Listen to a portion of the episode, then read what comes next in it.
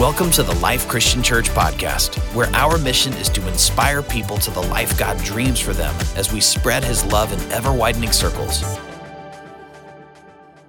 If we haven't met, my name's Terry Smith. I uh, have the privilege of being the lead pastor here at the Life Christian Church. Love to have an opportunity to meet you before the day is over. So I recently watched a movie called The Diving Bell and the Butterfly. It tells a story that is both sad and inspiring at the same time, based on the memoir of Jean Dominique Bauby.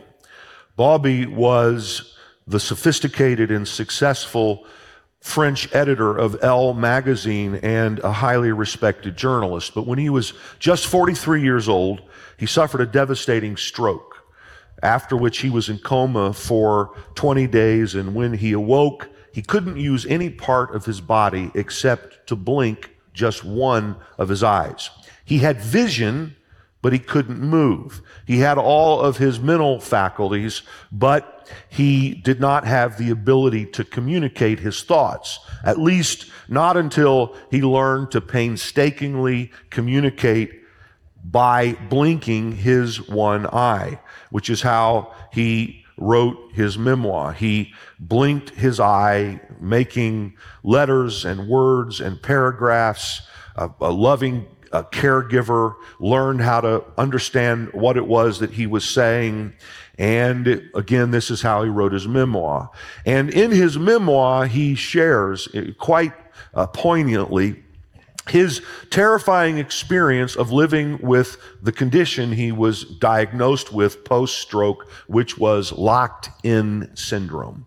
Locked in syndrome speaks to the condition of a person who has vision, but they cannot execute their vision. He could see, but all he could do was see and blink one eye. I can't help but wonder if this isn't how God must sometimes feel. Scripture tells us that God, through Jesus, is the head of the body, the church. God has a vision, but in this world, he has chosen to limit the execution of that vision to the church. We, all of us together, are his body. Each of us, as individuals, are members of his body. And God has decided to only do what he does in this world through us. And I suggest that we must not be the cause of God experiencing locked in syndrome. And I think that this is particularly relevant as it concerns this series that we're in. The Lord bless you, 28 days of blessing, where we've been teaching about how much God wants to bless people and how blessing is to be in harmonious relationship with God who wants to do good in us, to us, and through us. We've taught how blessing is inextricably related to fulfilling our purpose and how that in God's very first interaction with the man and woman he made, he blessed them and delineated his purpose for them. And key to this was that he decided to do what he wanted to do on this planet through people. Now he didn't have to do that. He's sovereign. He could choose any means that he decided. But he chose to do what he wanted to do on this planet through the people he created and is in covenant with. The author, Philip Yancey, captured this when he captured a theologian who said, Man is God's risk. And then Yancey writes, nearly everything theologians say about human freedom sounds somehow right and somehow wrong. How can a sovereign God take risk or imprison himself? Yet God's creation of man and woman approached that kind of astonishing self-limitation. God has decided to fulfill his vision on the planet through people like you and me. And this is especially true of his passionate desire to bless people. He wants to bless people through you, which means that you are an agent of blessing. And that's what I want to talk about for a little while today. how that God intends to bless the world through you and me. So, we've discussed how Adam and Eve blew it. God shows up in the beginning, his very first interaction with humanity, Adam and Eve, is he blessed them and then he purposed them. But through the exercise of their own free will, they rejected God's blessing and did not fulfill their God designed purpose, which was to multiply the God image, the image in which they were created through the planet, and to spread what they had in Eden through the entire earth. So move forward. God started over with Noah and he blessed Noah and his family. Genesis 9 tells us, then God blessed Noah and his sons, saying to them essentially the same thing he said to Adam and Eve. Remember, God didn't change his mind. What he wanted at the beginning is what he always wanted. What he wants, what he'll have in the end. So when he starts over with Noah, what does he say? The same thing he said to Adam and Eve. He blessed them and he said, be fruitful and increase in number and fill the earth. And then from Noah's descendants, God chose and blessed Abraham, whose family he then tasked with the responsibility responsibility to what? Do the same thing that he wanted Adam and Eve to do, but which they messed up. He chose Abraham and his family, family through whom he would bless the entire world. The Lord said to Abraham, Genesis chapter 12, I will make you into a great nation and I will bless you. I will make your name great and you will be a blessing and all peoples on the earth will be blessed through you.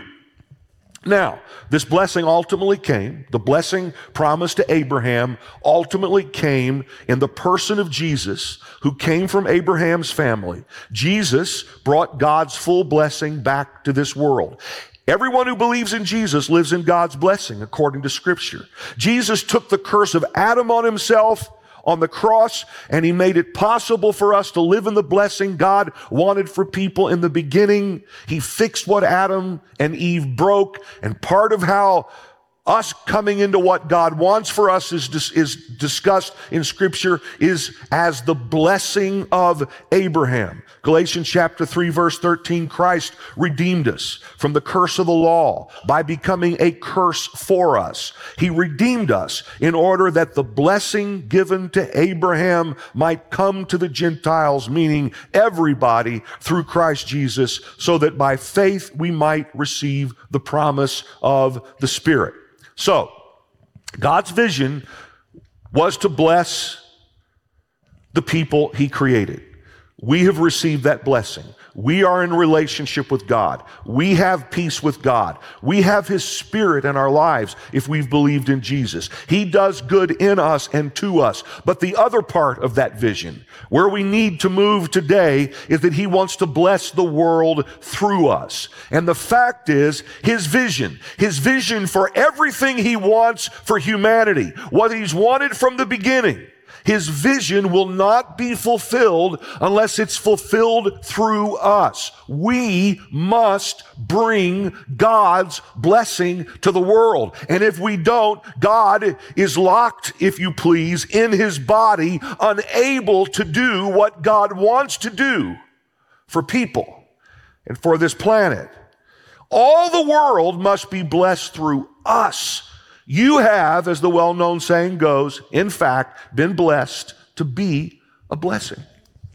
So, what does it look like for us to bless someone? I intend today's message to be very practical when it's all said and done. And I intend, um, before we leave here today, to encourage you to make decisions, having perhaps new knowledge, to bless people in your life. So let's talk for a moment, having established that God wants to bless us and bless people through us. Let's establish what it looks like to bless someone. There are, in fact, any number of ways that we can bless people. We'll talk about some of those later. But a good overview would include this. If I bless another person, it means that I invoke and help bring God's blessing into their lives. I offer them unconditional love and acceptance. I let them know how valuable they are to God and to me. I speak good into their future in a way that has prophetic implications and shapes reality. And I act in ways to help bring that preferred future to pass. Dallas Willard said it beautifully when he said that blessing is the actual putting forth of your will for the good of another person.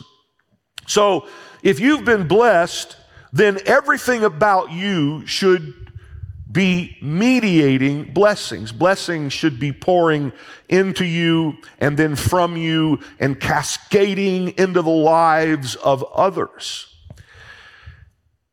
I like how God told Moses to tell the priest how to bless the people. You're, you're, you'll be familiar with this because you hear me or someone pray this prayer in part every Sunday for our benediction. God told Moses to tell the priest, this is how you are to bless the Israelites. Say to them, the Lord bless you and keep you. The Lord make his face shine on you and be gracious to you. The Lord turn his face toward you and give you peace. And then God said, so they will put my name on the Israelites and I will bless them. I love this. He says, when the priest say this blessing, they put my name on the people they're blessing, and I will bless them as a result of the action they take to bless the people. Now, the New Testament teaches that we are all priests, all of us. There is no special class of blessers in Christianity. We all have access to God and have the ability to mediate things from God into the lives of others. Remember, God wants to do what he wants to do on the earth through us. So what God wants to do can be mediated through each of us. We are all in a position to bring God's blessing. I think everything in us, everything about us should constantly be saying, the Lord bless you to everyone around us in every possible way. And we must be confident that when we bless people, we put God's name on them and God in fact does bless them. He blesses them as a result of the words we've said. He blesses them in result in, in, in, in response to actions we take. We put God's name on people and God blesses them through us. You are an instrument of blessing. I stand every Sunday morning and I, again, I say this priestly, the Lord bless you benediction, but that's not the only way or even the primary way to, to give someone else a blessing. Praying a blessing, speaking a blessing is incredibly important, but it's also important to live our lives every day in a way that radiates blessing. When we really see people, when we project good intentions towards them, when we do good to them, we help them grow closer to God and move toward their God dream future and and when we do that, the Lord blesses them. You are an agent of God's blessing. So let's talk about five agents of blessing perspectives. Five agents of blessing perspectives. Here's the first one. Refuse to leave anyone unblessed. By the way, I every once in a while I like to mention to those of you may be new to us that when you walked in you receive life notes and many of us take notes as someone is teaching every week. And the reason we do that is because it increases all the studies say that it, it it's a great learning technique. Uh, you'll forget 95% of what i say after a football game or two today but um, but if you take notes, you'll remember more, and then you'll be able to come back to it this week. And uh, so I encourage you to follow along if you'd like to.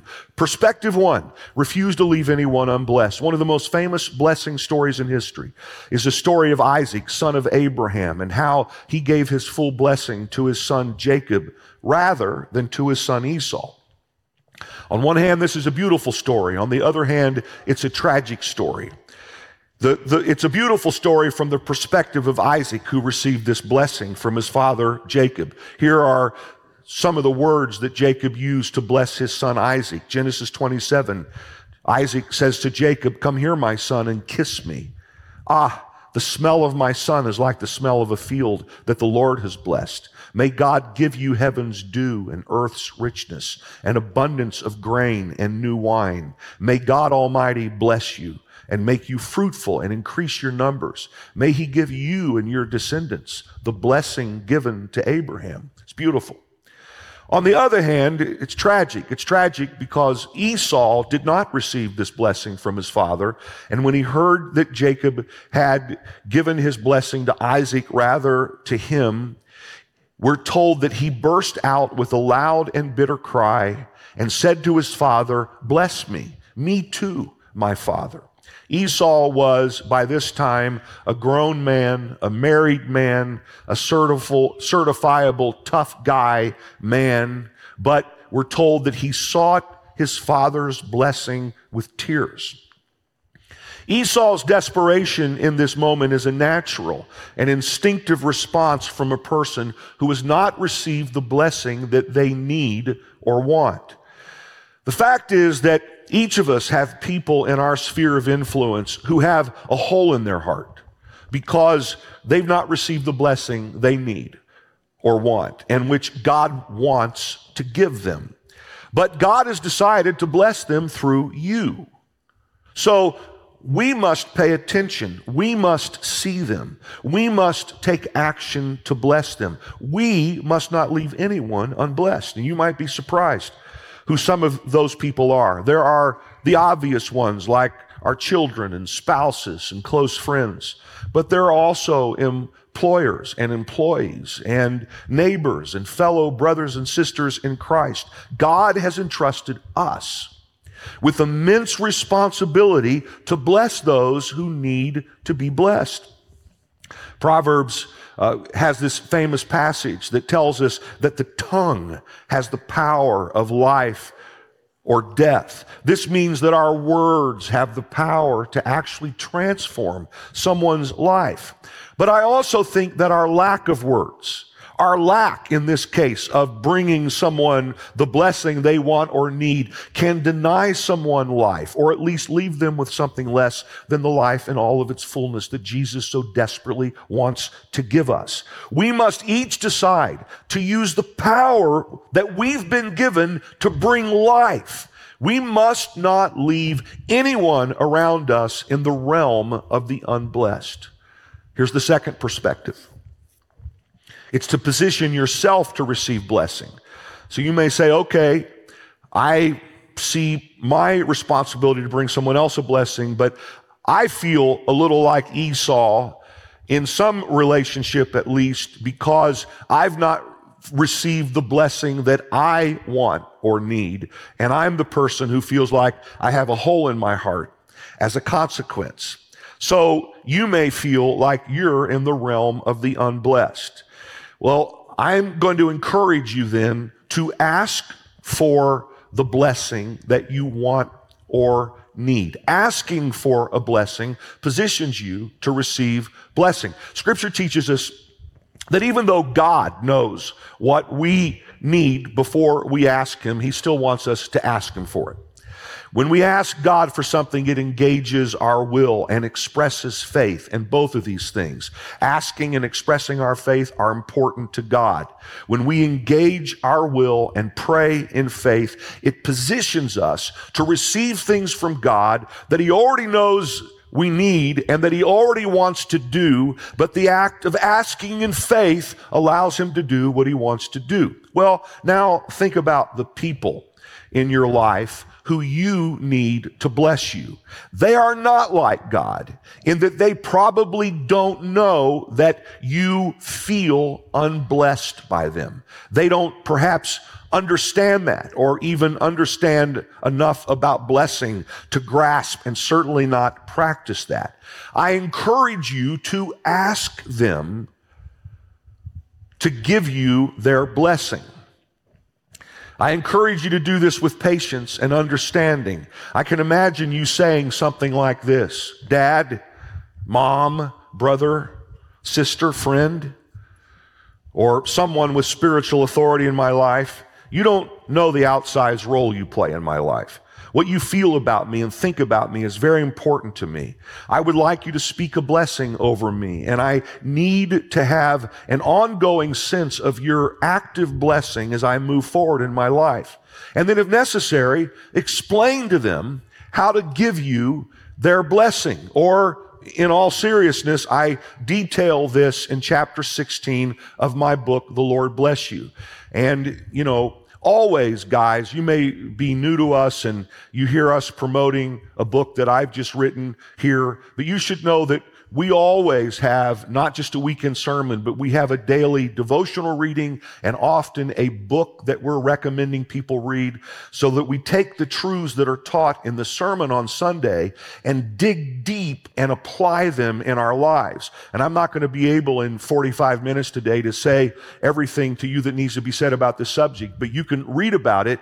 And it may be that if you have someone that you need to bring you a blessing, that you gift them this book or another book that teaches on this subject so that they can learn how to bring a blessing. Now, let me acknowledge this. There may be some key person in your life who is incapable of offering you their blessing. Maybe they're just spiritually or emotionally incapable. Or perhaps they're no longer with us. And if that's the case, and that's very real, I'm sorry. I want to encourage you to find a surrogate, to find someone to be in their stead, to bring you the blessing that God wants to bring to you through other people in your life. There's a young pastor uh, here in New Jersey who I met several years ago. Very dynamic young man building a, a, a wonderful church uh, in this state. And um, his father died when he was not yet 30, when this young man wasn't yet 30. His dad was a great man. But um, obviously, this young man is, feels like he's missing something in his life.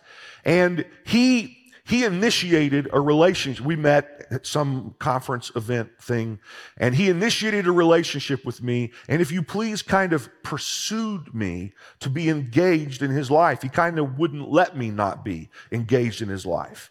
And, uh, and at one point, he said something to the effect of, I need someone like you in my life to bring me your blessing. And when he's making major decisions, he speaks to me and asks me for my thoughts and my blessing. When they had a little uh, uh, baby, he and his wife, he brought me to his congregation to say a prayer of blessing over them and to dedicate the child. I, I can't be his father. His father was a truly great man, but his father isn't there. And so he pursued me to play this surrogate role in his life. And it may be that you might think about something similar where you find someone in your life and you, listen, guys, this is, might be difficult to do. You ask them, you ask them to give you a blessing.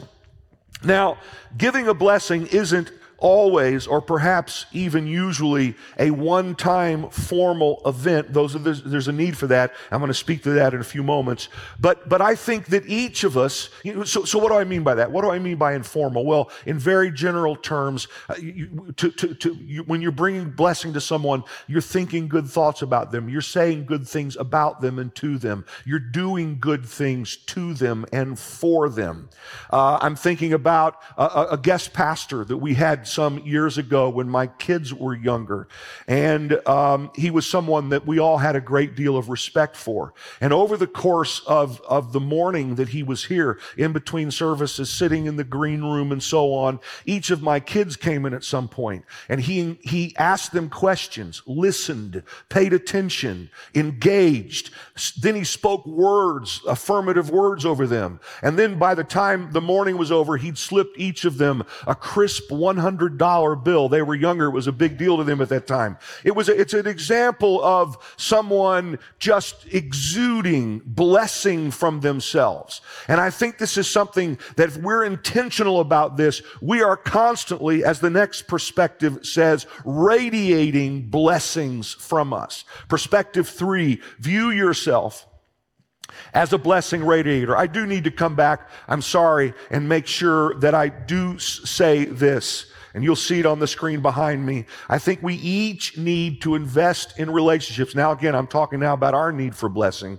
We each need to invest in relationships with people who constantly convey their blessing to us by loving us, believing in us, speaking words of faith into us, and helping us move toward our God inspired dreams. I'm trying to tell you that you have some responsibility to find people like that in your life and help people know how to bless you. For some of you, that may happen in your life group. For, for, for uh, others of you, it may happen on your life team. For others of you, it may happen in some other set of relationships. Surround yourself with people who are bringing blessing into your life. Okay, perspective three. View yourself then you're blessed now as a blessing radiator. You may not see yourself as someone who's in a position to bless others, but if you've been blessed by God, you are in a position to bless others.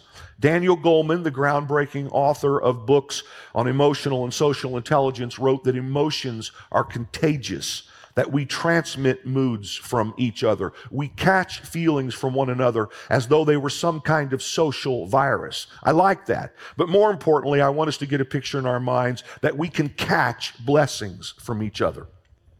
And for you to think of yourself as a blessing contagion, infecting everyone around you with something supernatural and inexplicably wonderful.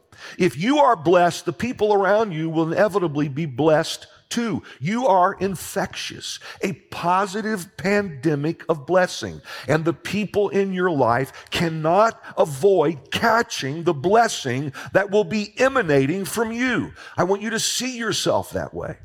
We see this demonstrated in how blessing flowed from Abraham to his family and from his family to those who were around them. For instance, Abraham's grandson Jacob was so blessed that his blessing flowed into the house of his father in law and employer Laban, who wasn't very nice to Jacob all the time. Nonetheless, as Jacob was planning to leave Laban's employment, Laban pleaded with him, If I have found favor in your eyes, please stay. The Lord has blessed me because of you. And then he said, Name your wages and I will pay them. How can you get a raise at work? You're radiating blessings in such a way that the business is blessed because you're there. That's the kind of expectation you should have about yourself. I'm also thinking about Jacob's son, Joseph, who was going through a terrible time as a person enslaved in the household of Potiphar in Egypt. But Genesis 39 tells us that Potiphar put him in charge, Joseph, of his household and of all that he owned, the Lord blessed the household of the Egyptian because of Joseph. The blessing of the Lord was on everything Potiphar had. I want you to see yourself. You may have an employer who's not even very nice to you, but nonetheless, someday they're going to be begging you to stay around and to pay you more money and to treat you better because everything they own is blessed because of you.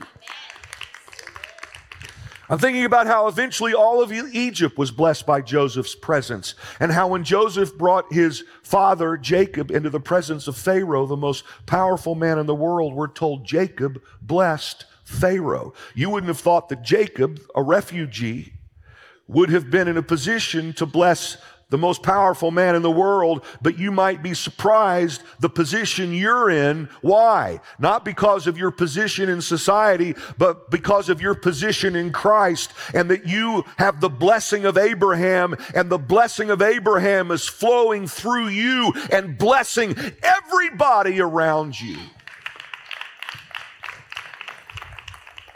We were discussing this principle in a recent staff team devotional time, and Kevin McCollum, our executive director of business and finance, talked about how that when his son Michael was diagnosed with a cancerous tumor on his head and courageously fought cancer and is now, by the way, cancer free and doing great, and now a college student. Um, how that while he was fighting cancer, he shared a hospital, a hospital room for some time with a young man who was terminally ill and in constant and intense pain. Pain to the point that he often couldn't keep from crying out. Michael said that the medical staff would come in and try to help him, but they really couldn't. There was little they could do for him, and how that the medical staff would come in to give him news, and it was always bad news. But, Michael said, this kid, a teenager, would thank them and encourage them and speak well of them and make them laugh. And as Kevin told us, everybody who came in contact with this young man felt blessed by him. Doctors, nurses, fellow patients, and more. The reason I say that is you might be surprised. You may not see yourself in a position to be the person bringing the blessing, but you have been blessed and you have a responsibility and the potential and the power to bring blessing to everyone, everywhere you go in this world. See yourself as a living, breathing, blessing transmitter. Be intentional about this. Everyone in your life blessed because of you. And then there are times when some of us need to offer a more formal blessing, which leads us to perspective four. Perspective four is picture those you are uniquely responsible to bless and insist on giving them your blessing. So, let me make this clear. Each of us should constantly be radiating blessings in all kinds of ways. And many times it's informal. You're not necessarily saying, the Lord bless you and keep you, but you're conducting your life in a way that's a blessing to the people around you, and you're thinking about that. But then there are those times when we have a unique responsibility because of a role we play in someone's life. An example of that, of course, would be a parent and their, chi- their children, but there are others where we are the person who needs to bring a blessing in a formal way, if, if, if not once, perhaps at key moments and intervals in someone's life. And uh, if that's true of you, then you need to take advantage of any opportunity that offers itself to bring a blessing that's a very clear blessing. It may be a rite of passage. Uh, uh, here at TLCC, for instance, we do this very intentionally. When our when our uh, sixth graders complete their catechism, which is a very intense course that we take them through when, when they uh, uh, enter sixth grade. When they finish their catechism every spring, we have a rite of passage here. We call it a celebration of passage, and the church comes around these kids, and we're very clear in speaking a blessing over these kids and projecting that blessing into their future and pr- pledging that we're going to be engaged in their lives in a way and in, in their families' lives in a way that's going to help bring that blessing to pass. That's an example of a rite of passage perhaps you, you should use. Or maybe it's a life celebration such as a wedding or a signature birthday. Maybe if you don't have something like that, you create some unique occasion to offer your blessing. Follow the biblical pattern of laying your hands on that person or touching them in some other appropriate and meaningful way. For instance, when Jacob blessed his grandsons, he put them on his knees, he kissed and embraced them, and then he laid his hand on their heads. It doesn't have to be left to a pastor to lay his or her hand on someone's head. As a parent, you need to stand in a position to mediate blessing to your children. You have the right, the privilege, the responsibility to lay your hands on them and to bring God's blessing into their lives. When Jesus blessed children, we're told he took the children in his arms, placed his hands on them, and blessed them. And then you speak words that convey unconditional love and that express how much that person is valued. Be specific about some praiseworthy thing he or she has done and detail a positive quality you have observed. I'm reading now from the Lord bless you, actually. Speak in faith about good things you see for his or her future, and then articulate ways you intend to help that future come to pass. Most importantly, invoke God's presence because ultimately it's His blessing that people most desperately need. I'm working on being more intentional about this. For instance, with my children. Recently, uh, our youngest son, Christian, celebrated his 30th birthday, and his wife, Amanda, asked each member of the family and some close friends to write something to him that she artistically arranged in some kind of memento. And I took that as an opportunity to convey to my son, which I've done in other forms, to convey to him my blessing. Um, he's in London, so I couldn't physically touch him, but I thought through how to bring a blessing according to the kind of the formula I've just read to you from the Lord bless you. And, and this is what I wrote. Sometime around Jesus' 30th birthday, his father said, This is my beloved son in whom I am well pleased. I can think of no more appropriate words to speak to you as you turn 30. You are my beloved son in whom I am well pleased. I love you unconditionally. But I, I am also pleased at the way you have conducted your life to this moment. I am especially pleased at your commitment to and pursuit of God, Amanda, and your calling. I am excited to see your future unfold and look forward to seeing great success as you finish your formal educations, PhD, fully engage your calling, and build your family. I pray to be here cheering you on for many years to come. You are my beloved son in whom I am well pleased. Happy birthday. So, find an opportunity to be deliberate and intentional to bring your blessing to people around you to whom you have a unique role to play in their lives in a formal way. Here's perspective five. We'll wrap it up with this. It's to bend low to bless the apparently unblessable. Bend low to bless the apparently unblessable. One of my favorite all time stories. I've done a sermon about this in the past, and I write about this in chapter 17 of The Lord Bless You, is a story written by a surgeon who shared his heartrending experience of removing a tumor from a young woman's cheek, and how, though he tried with religious fervor to limit the damage to her face, a twig of the nerve to the muscles of her mouth was severed. After the surgery, he stood at her bedside and was crestfallen to see her, as he wrote it, face post operative, her mouth twisted in palsy, clownish. Her husband stood on the opposite side of the bed and gazed at his wife and her distorted mouth with unquestioned love. The young wife asked the doctor, Will my mouth always be like this? And he replied that it would, that the nerve was cut. She lay there in silence. The young man smiled. I like it, he said. It's kind of cute. And the surgeon wrote elegantly At once I know who he is. I understand and lower my gaze. One is not bold in an encounter with the God. Then the young man bowed low to kiss his wife's crooked mouth, and the doctor was close enough to see how he twists his own lips to accommodate hers to show her that their kiss still works. When I read this story, I can't help but think about the incarnation.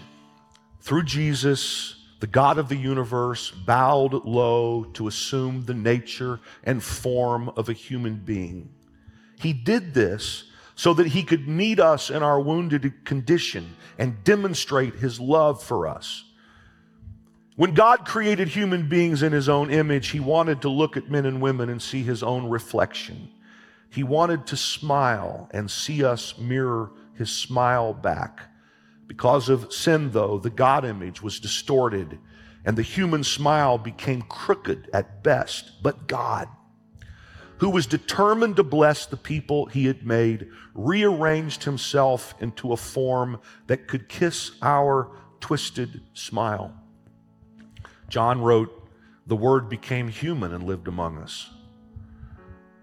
The Apostle Paul let us know that God continued to be who who it always been, yet made himself nothing and was made in human likeness so he could show us his love. In the incarnation, God was saying he had found a way to meet us in our scarred condition. He devised a way to match his holiness to our marred humanity. He bowed low to kiss us, to show us his love.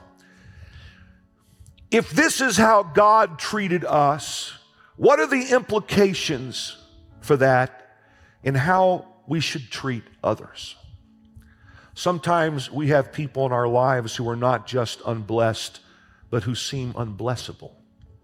They have crooked smiles, not because of a decision anyone else made, but because of decisions they have made. Can you bow low to bless that person? Can you kiss their crooked mouth.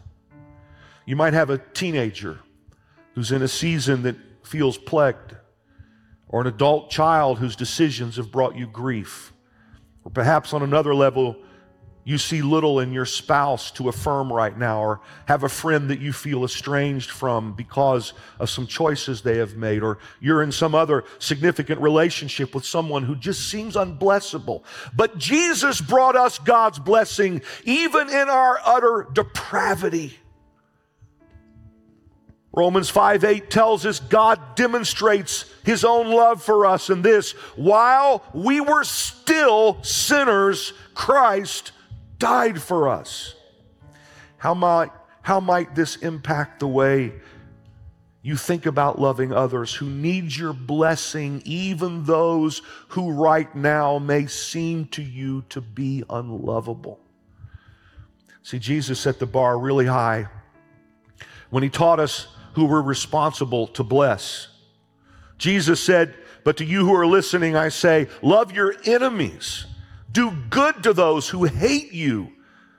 Bless those who curse you. Pray for those who mistreat you.